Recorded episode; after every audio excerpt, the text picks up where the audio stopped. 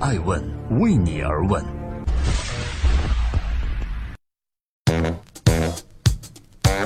Hello，各位好，欢迎聆听守候爱问每日人物，我是爱成，每天八卦风口浪尖的商业人物，讲述创新和创富。今天上榜人物，传闻在美国因为洗钱被捕，他是谁呢？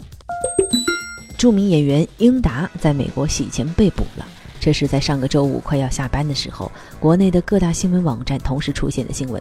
然而，秉持着热点新闻等一等的原则，伴随着一个周末，我们发现英达在美国出事，并不是因为所谓的洗钱。根据最新的媒体证实，英达准确在美国做的事情呢是这样子的：他将四十六点四万美金分了五十次存入了银行，每次存入的金额呢小于一万元。但是就是这样化整为零的存款。遭遇了洗劫传闻。正在播出《爱问每日人物》，讲述时代人物，记录创新创富。今天上榜，英达洗钱。到底英达洗钱是真是假呢？根据美国的联邦法显示，一个存钱的人单笔存款超过一万美金，则需要配合银行呢做一个货币交易报告，证明这个款项是合法的。的确，英达也注意到了这条美国的法律。但是他可能忘记美国的另外一条法律说，任何人不得通过结构化拆分的方式逃避法律规定的金融记录报告。所以根据这两条法律，简单来讲啊，真实发生的故事是这样子的：英达因为分批的存了钱，所以涉嫌逃避现金申报罪，而并不是一开始新闻里面出现的所谓洗钱。要知道，在美国，对于美国公民或者绿卡持有者，全球收入都是要报税的。因此，美国对于人们存款格外的严谨，这也让我们不得不吐槽一下：美国确实是世界上税收最繁琐的国家了。美国总统罗斯福曾经说过呀：“作为总统，我依旧完全无法弄清楚税款的金额。”为此，总统还写信给美国的国税局局长说：“对我来讲，这似乎是一个高深的数学问题，是否请国税局告诉我，我究竟需要缴纳多少税款呢？”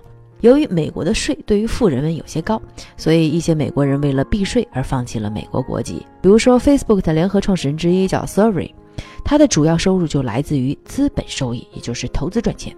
但为了让自己呢不交税，他就选择放弃美国国籍，最后加入了新加坡国籍，因为新加坡来自资本的收益是可以不用交税的。正在播出《爱问每日人物》八卦风口浪尖商业人物，我是爱成。英达在美国等待判决的过程中，已经在康乃狄格州联邦检察院的声明过程中获得释放。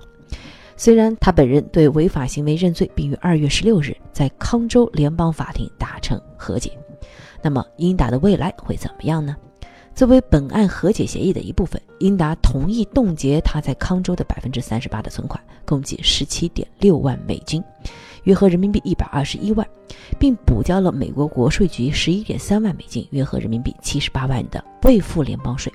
此外，还交了二零零九年、二零一零年以及二零一一年三年的罚金和利息，冻结部分资金和补交的税款合计人民币两百万元。目前，英达已经恢复了自由身。昨天，他又出现在了北京五棵松体育馆，观看儿子的冰球比赛，看上去心情还真的不错。但是，事情还并不算就此结束了。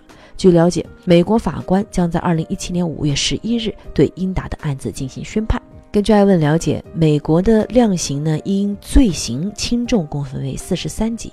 在认罪的协议中，英达的案子呢，在美国量刑指南中的基本罪行等级最终被定为了是十七级。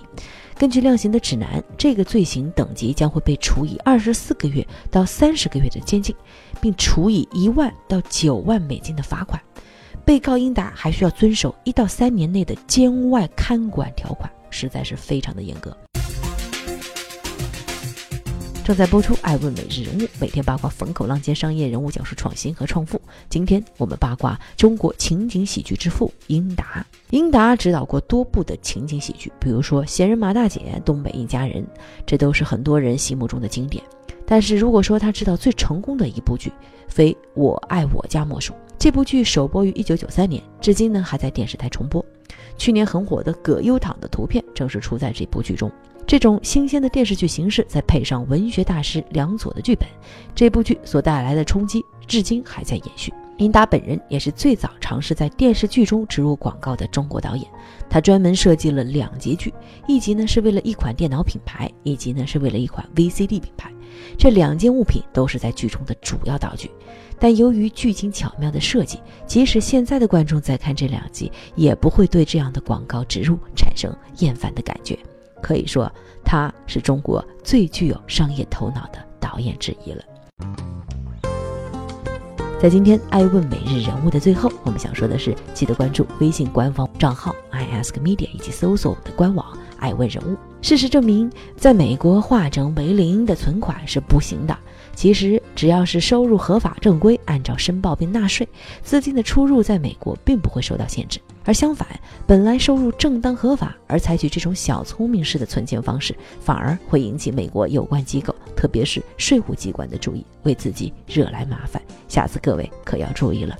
我是爱成爱问的创始人，爱问为你而问，让内容有态度，让数据有伦理，让技术有温度。我们每天晚上九点半不见不散。爱问是我们看商业世界最真实的眼睛，记录时代人物，传播创新精神，探索创富法则。